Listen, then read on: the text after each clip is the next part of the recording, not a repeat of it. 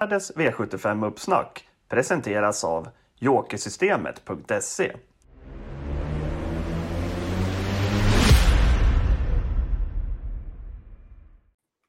Sådär, då har det blivit fredag igen och det innebär att vi snackar upp ett lopp här på spelvärde och den här gången så är det V75 2 vi ska gå igenom och det är Rasmus som jag har med mig här som har varit arkitekt för det här loppet. Eller hur? Eh, det stämmer. Det är en eh, grotta jag har varit inne i hela veckan. Ja, och du har kommit ut ur den på ett väldigt bra vis vet jag. För du har ju en, vad ska vi säga, en tidig julklapp till tittarna och lyssnarna att bjuda på, är det inte så? Jo, i alla fall på förhand. Vi får väl se imorgon om, det, om den är något att ha. Men... Ja. Ska vi lägga upp rankingen som vi brukar göra kanske så kan jag ju läsa den då för de som bara lyssnar på poddversionen. A-hästar, okej. Okay. Sitter ni ner gott folk? Då kör vi. A-hästar nummer 10, Äkta Lavec. 4 eh, Blue Boy Face och så favoriten då två Laban Lage stänger A-gruppen. B-hästar 6 Nyras Lars R. 11 Arachis PR, 12 Global Champion, 9 Gatling och 5 Farbror Melker.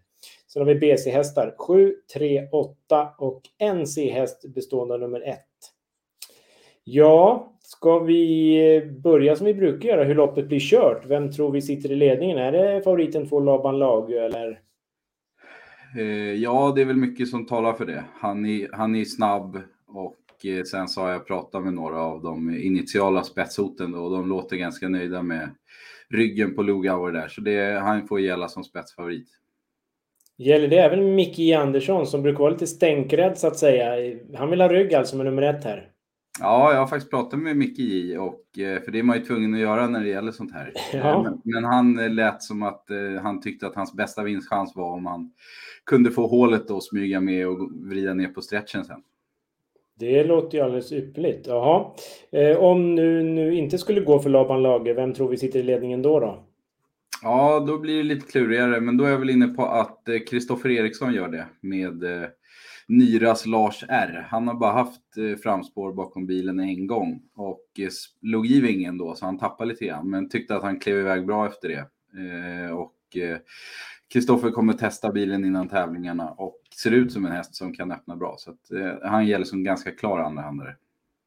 Ja, ska vi påminna om att de som tittar kan ställa frågor till oss och dig, eller hur? Om V752. Så att undrar ni något specifikt om V752 så bomba in frågor här. Det vill vi gärna ta. Ska vi köra då varför du tror på nummer 10, Äkta Lavec? Låt oss höra motiveringen och ja, hur högt är spelvärdet och så vidare. Ja, det kan jag göra. Till att börja med så Lugauer själv tycker inte att det skiljer jättemycket på hans hästar. Eh, Laban Lage då och Äkta Lavec. Det är väl mer att de är lite olika typer. Laban Lage är lite mer snabbare modell och Äkta Lavec är väl lite mer av en eh, stark eh, tank sådär. Så redan där så skiljer det alldeles för mycket. Det ska ju sägas då att Äkta Lavec har ju hoppat fruktansvärt mycket i karriären. Han ligger på runt 60 procent galopper, 59 tror jag. Eh, vilket då också är en anledning till att han inte har tjänat så mycket pengar än. Men han har ju visat enorm kapacitet för klassen tycker jag. Han har hängt i... Senast då vann han till exempel utvändigt över lång distans och eh, han har hängt i tredje spår och sådär ner i dödens. Han utmanade Imperatur Am i somras. Han hängde i tredje spår i 900 meter och kom ner i dödens. Imperatur Am satt i ledningen då och eh, de sträckte vapen och han var en längd efter där. Så att jag tycker att han har väldigt hög kapacitet för klassen och dessutom gynnas han av att det blir lite kallare nu, lite, går lite långsammare i loppen. Så att det är en häst som kan vinna det här loppet på, ja, egentligen hur det än blir kört. Det låter ju oerhört spännande på en sån här lågprocentare. Har du gjort någon segervärdering ungefär så folk vet hur högt spelvärdet är? Ja, jag tycker att eh, han ska spela någonstans runt 15 procent. Gisses alltså. Ja, här snackar vi värde. Uh, ja, precis. Anders Lindbom, han kom precis med den här frågan som jag tog upp. Då. Hur stor bedömer ni att Äkta Lavex vinstchans i procent är? Och det fick han ju svar på nyss, att det är skyhögt spelvärde. Uh, ska vi, vi, gå kan lägga, vi kan lägga till att ja. uh, vi var lite inne på att spika honom också. omgången är väldigt, väldigt svår i övrigt, men vi fastnar för en annan spik då som är, ja, den är lika lite spelad den. Så det är en väldigt svår omgång här. Ja, verkligen. Mycket intressant på förhand och vi satte ju en fyra av fem i betyg då på omgången i stort. Så att stark fyra, så att det är mycket spännande. Men vi vandrar vidare med A-gruppen då. Andra rankad, vem har vi där? Eh, där har vi Johan Untersteiner med eh, Blue Boy Face. Som, eh, visserligen kommer han med två raka, men han fick en paus efter senast för att man var inte helt eh, nöjd med honom då. Så att han är åtgärdad inför det här. Och eh, det är Johan Untersteiners bästa chans under dagen här då. Eh, det, det, är också en häst som är lite mer stark än snabb och borde vara gynnad av att eh, det går lite långsammare i loppen nu då. Eh, han har gått bra även med skor och från ett bra utgångsläge där så är jag väl inne på att han också kan vinna det här loppet. Jag blir inte förvånad om han skulle plocka ner favoriten heller utvändigt. Nej, spännande. Sen kommer vi till favoriten då, två Laban Lager som blir klart mest spelad här. Han fick plats i A-gruppen trots allt då. Ja, han är ju han är för hårt spelad helt klart. Men eh, vi fick ta en lite nykter syn på det där för att omgången är som sagt den är så svår i övrigt och vi har så mycket andra drag så att eh, man Skapa lite inte... balans i kupongen som vi ja, brukar säga. Ja, precis. Man behöver inte välta precis alla favoriter som finns här på jorden. Även om du gillar att göra det. Ja, exakt. Nej, men han är, han är klar spetsfavorit och eh, trivs i ledningen. Och eh, han, ska, han har högst segerchans också, utan tvekan. Så att, eh, det vart så till slut att han fick ta plats i A-gruppen, även om det bärde emot. Mm. Fofo, han är en trogen tittare. Han kommer med en fråga till dig här. Vad är galopprisken på Blue Boy Face, nummer fyra då? Ja, eh, det är en bra fråga. Han inledde jättebra med två raka segrar. Sen så hoppade han två gånger i rad med skor eller tre gånger i rad med skor ska jag säga. Sen har han gått barfota fram igen och fungerat då. Eh, så det finns ju, det finns galopprisk, men jag är ändå, jag, jag, tror också att han, nu har han fått några fler lopp i kroppen här och har ett bra utgångsläge och jag tror inte att Johan kommer ladda heller. Så jag är inte jätteorolig för galopprisken, även om den absolut finns där. Ja. Sen då B-gruppen, är det några speciella hästar du vill prata om där? Fanns det några kioskvältare där också? Ja, alltså egentligen finns det ju värde på väldigt många håll eh, eftersom att favoriten är för stor då. Eh, så vi kan väl ta Nyras Lars R då till exempel som eh, den har vunnit två lopp, båda de från ledningen och han gäller ju som andrahandare. Skulle han komma dit så tror jag inte att Kristoffer Eriksson släpper och då tror jag inte heller att han blir särskilt enkel att plocka ner. Det är bara 4% på honom. Det var väl den som då skulle upp i A-gruppen i så fall istället för Laban Lager.